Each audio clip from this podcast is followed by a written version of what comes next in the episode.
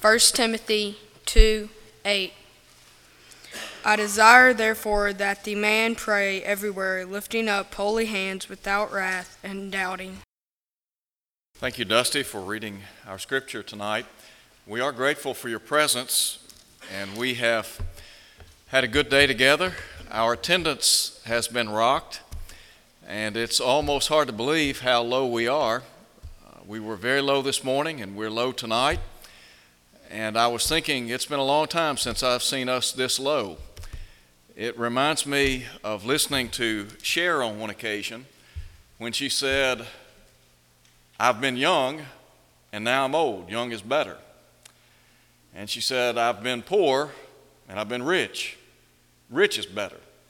Well, I think about from the vantage point of our attendance, we've been low and we've been high. High is better. And so we are in the process of expanding the auditorium because we've run out of space. You couldn't tell that tonight, but it is the case. And so, hopefully and prayerfully, our efforts will not be in vain. And we hope and pray that we can fill this assembly with souls. We're going to be looking tonight at 1 Timothy chapter 2. I would invite you to look with me at 1 Timothy 2. We have been talking about the acts of worship, and we have been engaged in a series of studies that relate to worship and the great blessings that we enjoy as the people of God, and the fact that we have the opportunity to come together on a regular basis to worship God in spirit and in truth. And tonight I want us to think about prayer in worship to God. And prayer is a great blessing. And the songs that we sang tonight all focused on the privilege and the blessings that we enjoy as God's people because we have the throne of God to which we can avail ourselves at any time, day or night. And that is a tremendous blessing. Peter said, The eyes of the Lord are over the righteous, his ears are open to their prayers, but the face of the Lord is against them that do evil. Tonight I want us to look at 1 Timothy chapter 2 as we think about worship and the importance of worship and how prayer relates to our worship to God. There are five acts of worship, and prayer is one of those acts. And so, first of all, I want to call your attention to the pattern for prayer in worship. When we talk about a pattern, we're talking about a blueprint. And we have a divine blueprint for worship to Almighty God. Now, when Paul wrote to Timothy, really, if you wanted a thesis statement, of the book of 1 Timothy, it would be chapter 3, verse 15, where Paul said, But if I'm delayed, or if I tarry long, I write so that you may know how you ought to conduct or behave yourself in the house of God, which is the church of the living God, the pillar and ground of the truth. And so, in the book of 1 Timothy, some of the things that Paul discusses relate to our worship to Almighty God. And not just our worship to God, but also we talk about the structure, the organizational structure of the church. In chapter 3, Paul sets forth the qualifications of those who would serve as elders and deacons in the church. And so that's a great lesson in and of itself. But tonight, as we think about the pattern for prayer in worship and the blueprint that we have before us, I want to begin by calling your attention to the place for prayer in worship? Is there a place for prayer in worship to Almighty God? Well, I, I think that all of us would agree the answer would be yes, a resounding yes. But look, if you would, at 1 Timothy chapter 2 at verse 8. Paul said, I will therefore, or I desire, that the men pray everywhere. Now, some translations say that men pray in every place. And I think what I think what Paul is saying here is that whenever the church comes together, it is always right and appropriate for those of us who belong to the body of Christ to engage in the act of prayer. Now, if you look at the New Testament, you'll find that the early church engaged in corporate prayer. In Acts chapter 2, at verse 42, the Bible tells us that the early church continued steadfastly in the apostles' doctrine and in fellowship in the breaking of bread, and in prayers. And so regularly they prayed to Jehovah God. And I would submit unto you that one of the things that they did in worship. They prayed to God. In Acts chapter 4, we looked at Acts 4 earlier today in our study, and we talked about the command that was given to Peter and John not to preach or teach in the name of Jesus Christ. And of course, they responded by saying, We cannot but speak the things which we have seen and heard.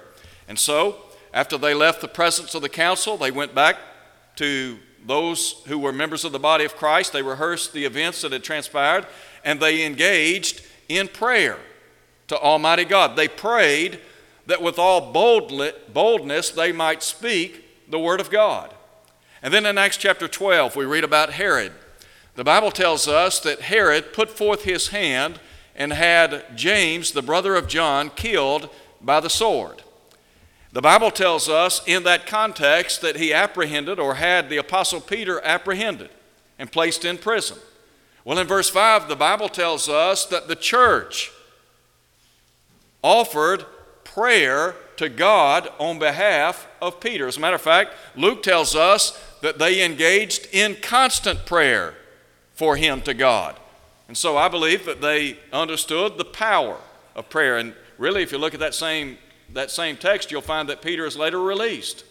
And then in Acts chapter 13, we read about the church at Antioch.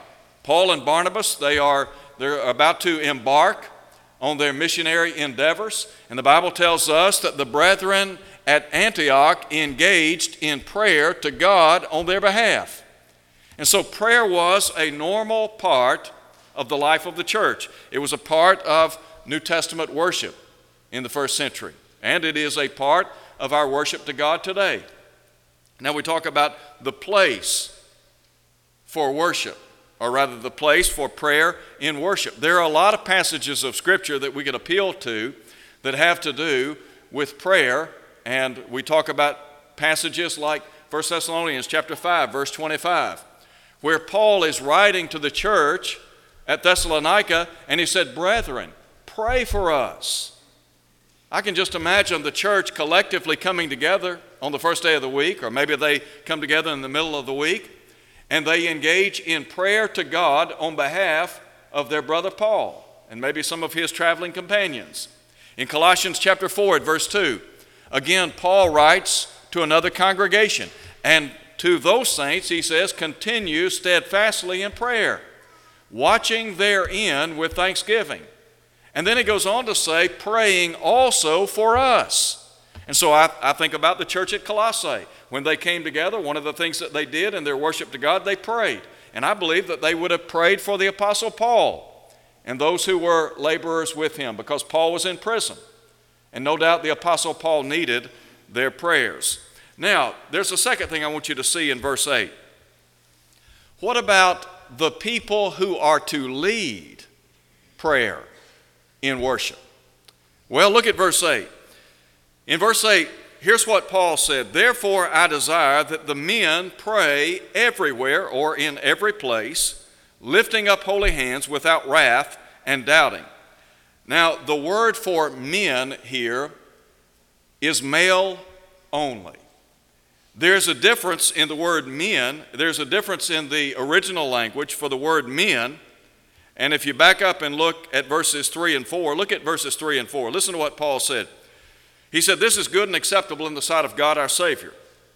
He said, Who desires all men. The word for men there is the word that in the original denotes both male and female. But in verse 8, the Greek word is A N E R, and it simply designates male only. And so, what Paul is saying here is that God would have males to lead in public prayer. Now, having said that, drop down and look at verse 12. In verse 12, Paul said, For I suffer not, or I do not permit, a woman to teach or to have authority over a man, but to be in silence. Well, sometimes individual ha- individuals have the idea that, that this was a cultural thing. And some would say that the Apostle Paul was biased. Maybe he was a male chauvinist. Well, that's not the case at all. What we have to understand is there are differing roles and responsibilities given to both male males and females. And the men, they have their responsibilities and roles, and the women, they have their roles and responsibilities likewise. But look at verse 13. Sometimes individuals say, well, what Paul was saying was cultural in nature. Well, Paul dismisses that argument. Why? Because he said Adam was formed first, then Eve. That's not a cultural statement. And then he goes on to say, and Adam was not deceived, but the woman, being deceived, fell into transgression. Now we talk about the headship of man and the authority of Christ. And really, what the Apostle Paul is doing is regulating those who would function as leaders in worship. And the bottom line is will we respect what God has said in His Word? Now, when we talk about the roles and responsibilities of males and females, if you look at 1 Corinthians chapter 11 verse 3, Paul said that I would have you to know that the head of every man is Christ. The head of the woman is the man, and the head of Christ is God. What's Paul saying there? He's simply saying that there is a divine order of things. And I think when we talk about the church and we talk about the corporate assembly, God is saying that males are to take the lead in the assembly, that is, in the worship assembly. Well, sometimes individuals will say, that, that seems chauvinistic. And, and again, sometimes individuals have the idea that Paul is talking about a cultural thing, that this is merely Paul's opinion. No, it's not Paul's opinion. Because Paul said in 1 Corinthians chapter 14, verse 37, that if any man thinks himself to be a prophet or spiritual, let him acknowledge that the things that I write to you are the commandments of the Lord. So, what Paul was saying here about worship and those who lead in worship wasn't his own opinion, but rather he was directed by the Holy Spirit to pen these words because God in heaven is the one who has designated this order. Well, there are some people in our world today that would make, it, make the argument. There are a lot of intelligent women, and they have a lot of abilities, and they have a lot to offer, so why not allow them to lead in the corporate assembly? I mean, after all, it makes sense, doesn't it? That's what the world says. Please listen very carefully. It's not about ability, it's about authority. There are a lot of women that are very talented. There are women that are very capable speakers. There are women that are excellent students when it comes to the Word of God. I don't, I don't doubt that a bit. But the bottom line is, God is saying in the church and in the realm of worship, men are to take the lead. Now we look at chapter 3, verses 1 and following, where the Apostle Paul talks about those who serve as elders and deacons in the church. Well, who did God designate to serve in these capacities? Males. Well, I know that there are a lot of religious organizations today, and there are some congregations of God's people, believe it or not, that they have decided that they're going to appoint women to serve in leadership roles. They have taken the initiative to allow them to, to lead in public worship, in mixed Bible classes, but please listen very carefully. That is not God's way. It comes down to whether or not we are willing to respect the authority of Christ. Jesus said, All authority has been given unto me in heaven and on earth. God the Father said in Matthew 17, 5, we are to hear him. Paul said in Colossians 3, verse 17, whatever we do in word or deed, we are to do all in the name of the Lord Jesus Christ. All that means is we're to do it by his authority. And there is no authority for women serving in leadership positions in the Lord's church. Now, there are a lot of, there are a lot of opportunities for women to serve. And I don't think that when the Apostle Paul set forth these regulations, he was saying in any way that women are second rate citizens in the kingdom of God. That's not the case at all. As a matter of fact, I believe that women, in many respects, are the backbone of the church. There are a lot of congregations that have literally been held together by godly women. If it were not for godly women, some of those congregations would not be present today. Brother Billy, when he preached at Ford's Well for many years, talked about how there were some faithful women that basically were there every time the doors were open. And they left him to do all the, uh, actually, left him to carry out the acts of, of worship for them. And by that I mean he preached, he led singing, he waited on the Lord's table, he led prayer, and I assume he passed the plate too. Well, that happens sometimes. But nonetheless, we're grateful for women. And you can read about what Paul said in Titus chapter 2, where the aged women are to teach the younger women to love their husbands, to love their children, to be keepers in the home. There are a lot of things that godly women can do in the church. And so I'm very grateful for that. But what about the purpose of prayer in worship? Are there some blessings for us in worship when it comes to the act of prayer? Well, I believe there are. I want you to go back and look now with me at chapter 2 again. First of all, note with me the exhortation to pray.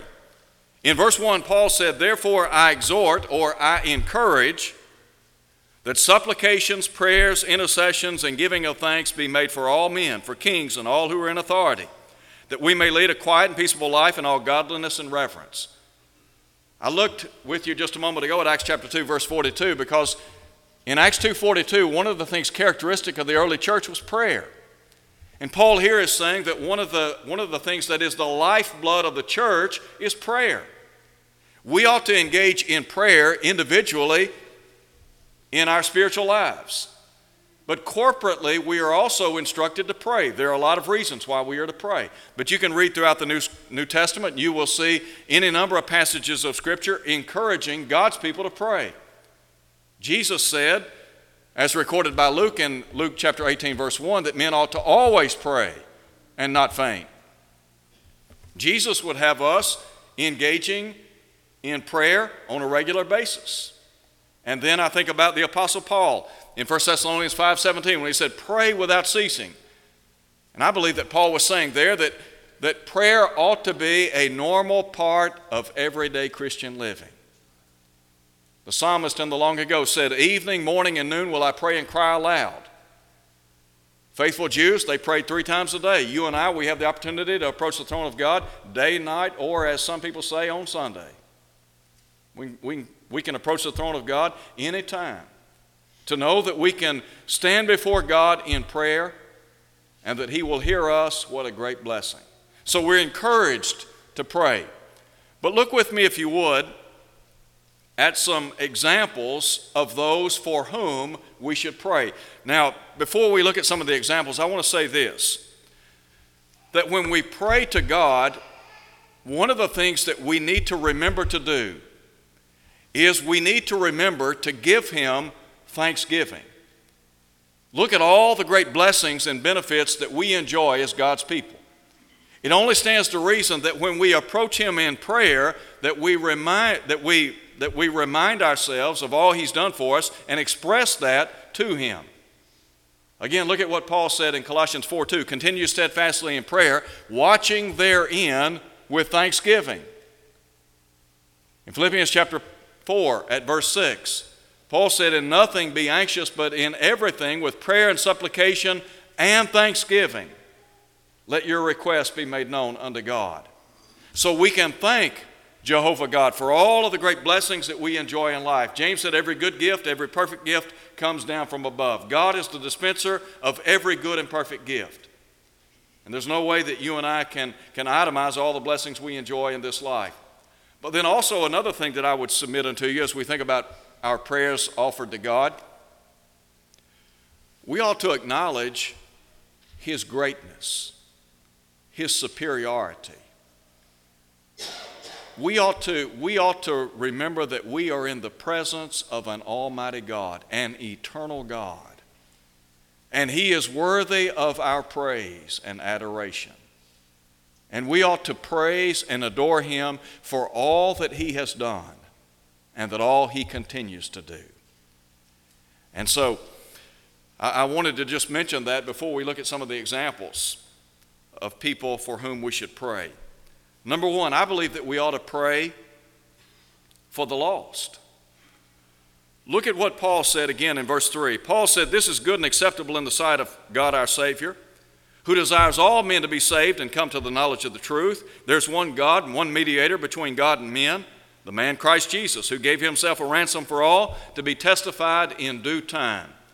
Christ came to save sinners. Paul said, in, Paul, the Apostle Paul said in 1 Timothy chapter 1, verse 15, this is a faithful saying, worthy of all acceptance, that Christ Jesus came into the world to save sinners, of whom I am chief. Christ came to seek and to save the lost. And you and I, as his people, we need to be concerned about the lost. We ought to pray for the lost.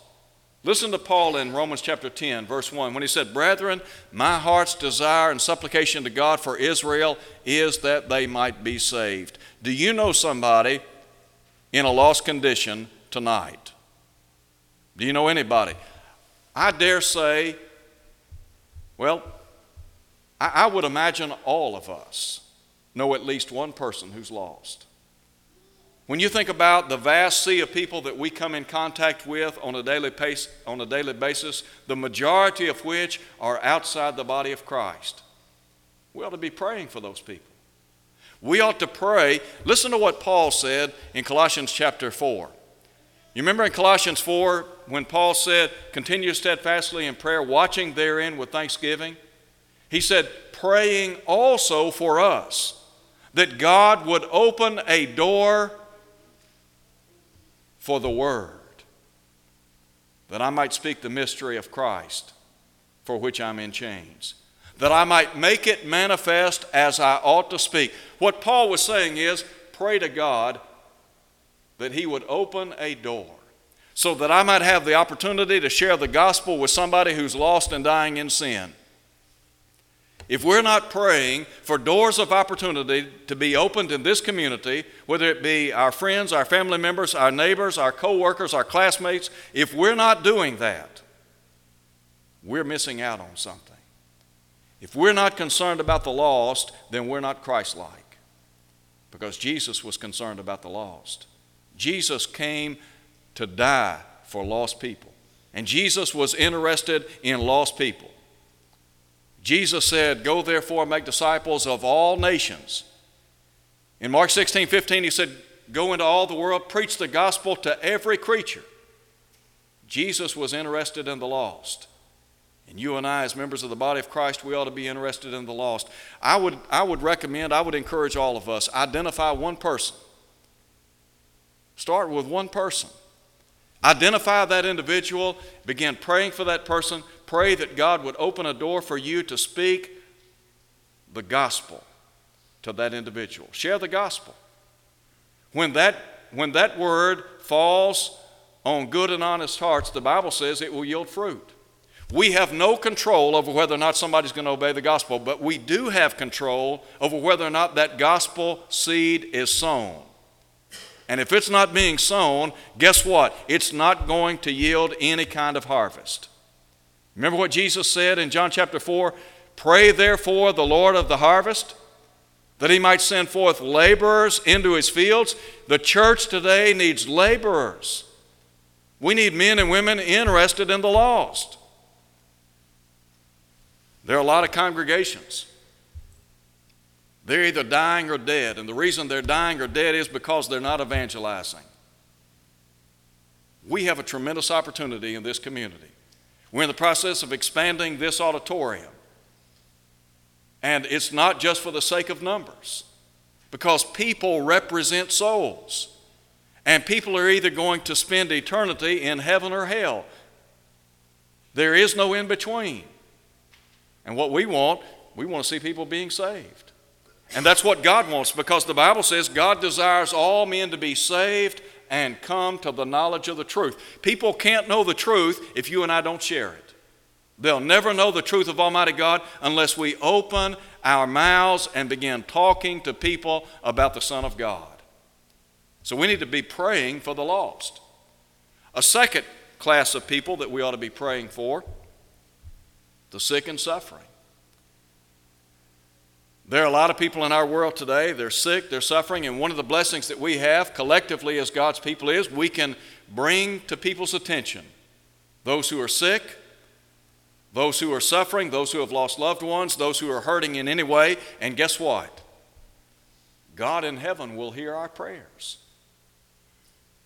Every time we come together, we make known in a public way those who are requesting prayers on their behalf.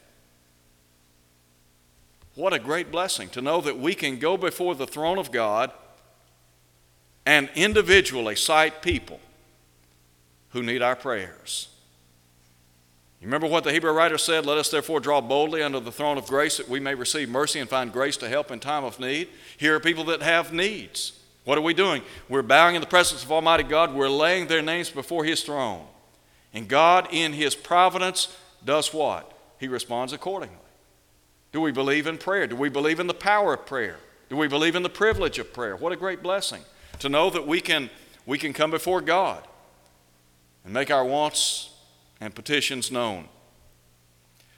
I cited a moment ago Acts chapter 12 at verse 5, where the church prayed for Peter. Peter was in prison. I don't know what his circumstances were in prison, but I, I can't imagine they were very comfortable. I think about the Apostle Paul. Paul wrote four inspired letters from prison. And the Apostle Paul needed people praying for him. And I think people were praying for him. But Paul was probably not in the best of circumstances, but people on the outside could do what? They could pray. I think about individuals in the body of Christ who may not be able to do a lot because of their physical condition. But one thing they can do is pray. And when we come together collectively, corporately, we can engage in prayer to Almighty God, and we have the assurance that our prayers are heard. A third class of individuals that we ought to be praying for leaders in our gov- government. Look, if you would, at verse 1 again. Paul said, I, I exhort, first of all, that supplications, prayers, intercessions, and giving of thanks be made for all men, for kings and all who are in authority. If there was ever a time in the history of this country that we ought to be praying for leadership, it's now. Our country is literally upside down. And to be quite frank, I'm not sure if those guys in Washington have one clue what they're doing. I, I really don't have a lot of faith in those guys. I think a lot of those guys are self serving piranhas. If you had some time, I could tell you how I really feel.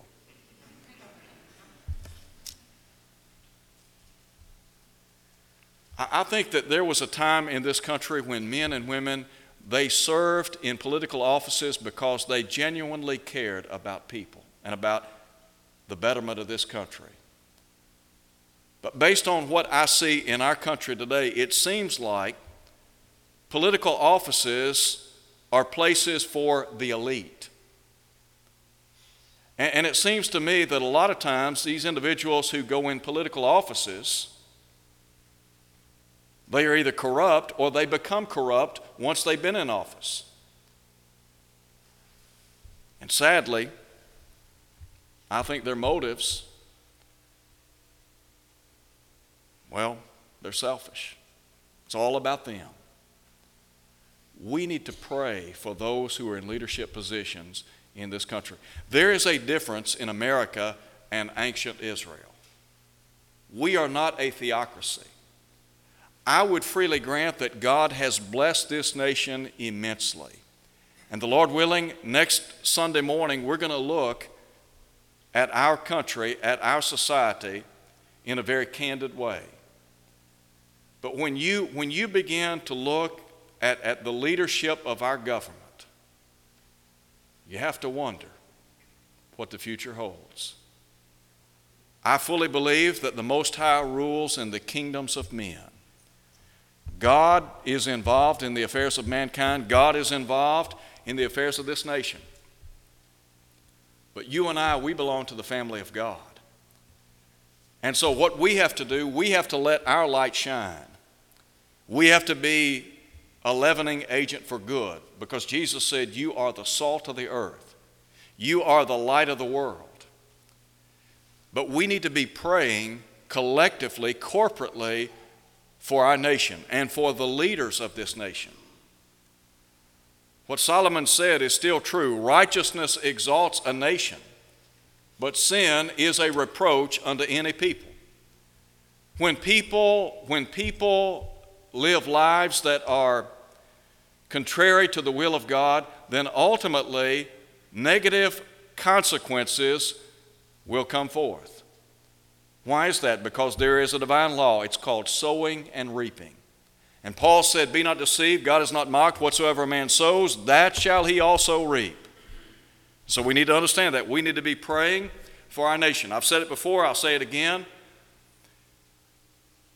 The answer to our country it's not the political process. I'm not in any way minimizing the political process. I'm not minimizing the democratic way or, or the democracy that we have, rather.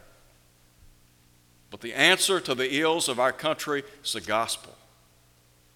And if anybody knows that, it ought to be God's people. What every man, woman, and child in this nation needs tonight, it's the gospel of Jesus Christ. That's what we need. And so, we ought to be praying for our nation's leaders. Let me give you another class of people we ought to be praying for.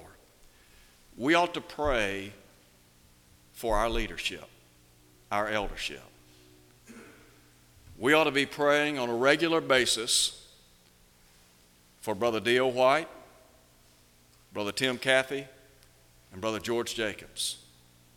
And I would encourage us to pray for their wives. We ought to pray that they can continue to be a source of encouragement to them, that they can be supportive of them. When you think about the magnitude of responsibility that rest on men who serve as elders.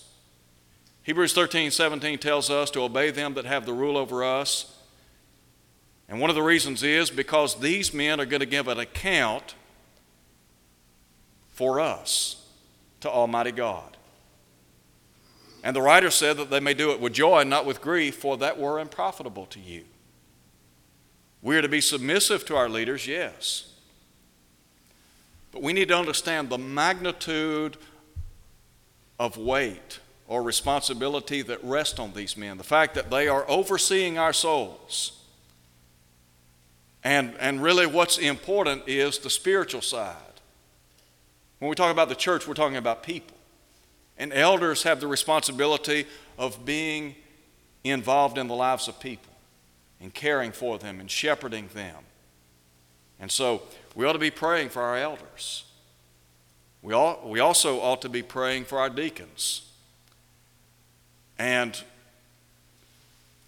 we have two, two men that serve as deacons in this congregation Brother Herman Ray, Brother Eric Walker. We ought to pray for them and their wives that they can continue to engage in the work or works that have been delegated to them. And I, I, would say this you know, you can ride a good horse to death. Sometimes we put a lot of responsibility on these two men, and what they need is help. And some of the things that they need help in, you don't have to be a deacon to help them. There, there, are, there are opportunities for service in this congregation. You don't have to wear the title of a deacon to be involved in the work of the church. If you want to know what you can do to help the work of the church and you don't know what, what to do, ask the elders. They could use your help. And then I would submit unto you that we ought to pray for those who preach and teach the gospel. And on behalf of Nancy, we covet your prayers. We need your prayers. It is an honor to stand in front of, a, of an assembly of people every first day of the week and preach the gospel. And I understand that I'm going to give an account to Almighty God for what I preach. And I want to make sure that what I preach is found in the book. And I want to make sure that I do it in accordance with what is dictated in Scripture that I reprove, rebuke, exhort with all longsuffering and teaching. And there are a lot of times that there are a lot of times that I wonder is there something else I could have said, should have said? Did I say this in the right way? Did I not say it in the right way? Sometimes I, I leave and I think, you know what? I could have done a lot better job. But I need your prayers. And I think that everybody who preaches and teaches the gospel, they, they too would covet your prayers. And so, a lot of blessings of being a child of God. And when I look at the church, I think about the fact that it's a team effort. We're all in this thing together.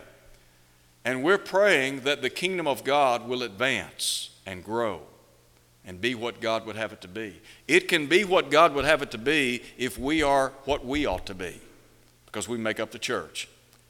Very quickly, let me close by saying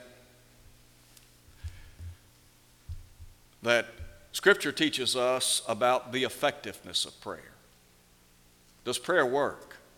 James said, The effectual, fervent prayer of a righteous man avails much. Prayer is a very important part of Christianity. In 1 Timothy chapter 2 verse 8, Paul said, "I desire that men pray everywhere, lifting up holy hands without wrath and doubting." A couple of ways you could look at what he says about lifting up holy hands. Some would say that Paul here is really talking about the kind of life the person who leads lives. In other words, his life is not marred by the pollutions of sin. He's trying to live a holy life. Some would say that Paul here has in mind a posture of prayer, and there are postures. We bow our heads in prayer to Almighty God. Brother George will sometimes say that bowing is not an act of worship. Well, prayer is. Bowing is simply a posture. If you go back and look at 1 Kings chapter 8, when Solomon prayed at the dedication of the temple, he lifted up his hands and his palms were, were facing heaven. That is a prayer posture. That's what Solomon was doing. Well, that may be what Paul is talking about here. We could kneel in prayer to God. But the bottom line is prayer works, and we ought to be grateful for it. I appreciate the opportunity to share this lesson with you tonight and I probably have gone longer than I intended. But I appreciate your presence, and I appreciate the opportunity that we have on a weekly basis to worship Almighty God. It might be the case that you're here tonight and you're not a Christian. We want to encourage you to come to Christ. Jesus said, I'm come that they might have life and have it more abundantly, John 10 10. If you believe Jesus to be the Son of God, you would be willing to repent of your sins, confess His name before others be immersed in a watery grave of baptism, you can rise to walk in newness of life. You can become a child of the living God. You can become a member of the church. And if you'll live faithfully, the promise is the crown of life, Revelation 2:10. If you're unfaithful to the cause of Christ, our plea to you, come home. The Bible tells us if we confess our sins, He's faithful and just to forgive us, cleanse us from all unrighteousness. Would you come as we stand and sing?